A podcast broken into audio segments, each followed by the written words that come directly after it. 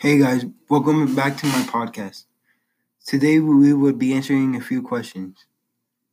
First question is What is irrigation? Irrigation is the application of controlled amounts of water to plants. Second question Where was it developed or invented? Irrigation was made in 6000 BC in Egypt. A third question What is it used for?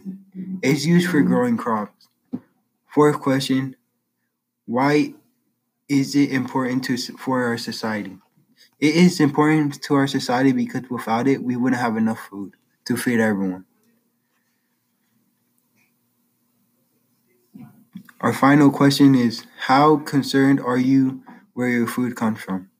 I'm a little concerned because nowadays they use chemicals to keep insects from eating them and can harm us when we eat the chemicals if we don't wash the fruit good. That's it for today. See you next time.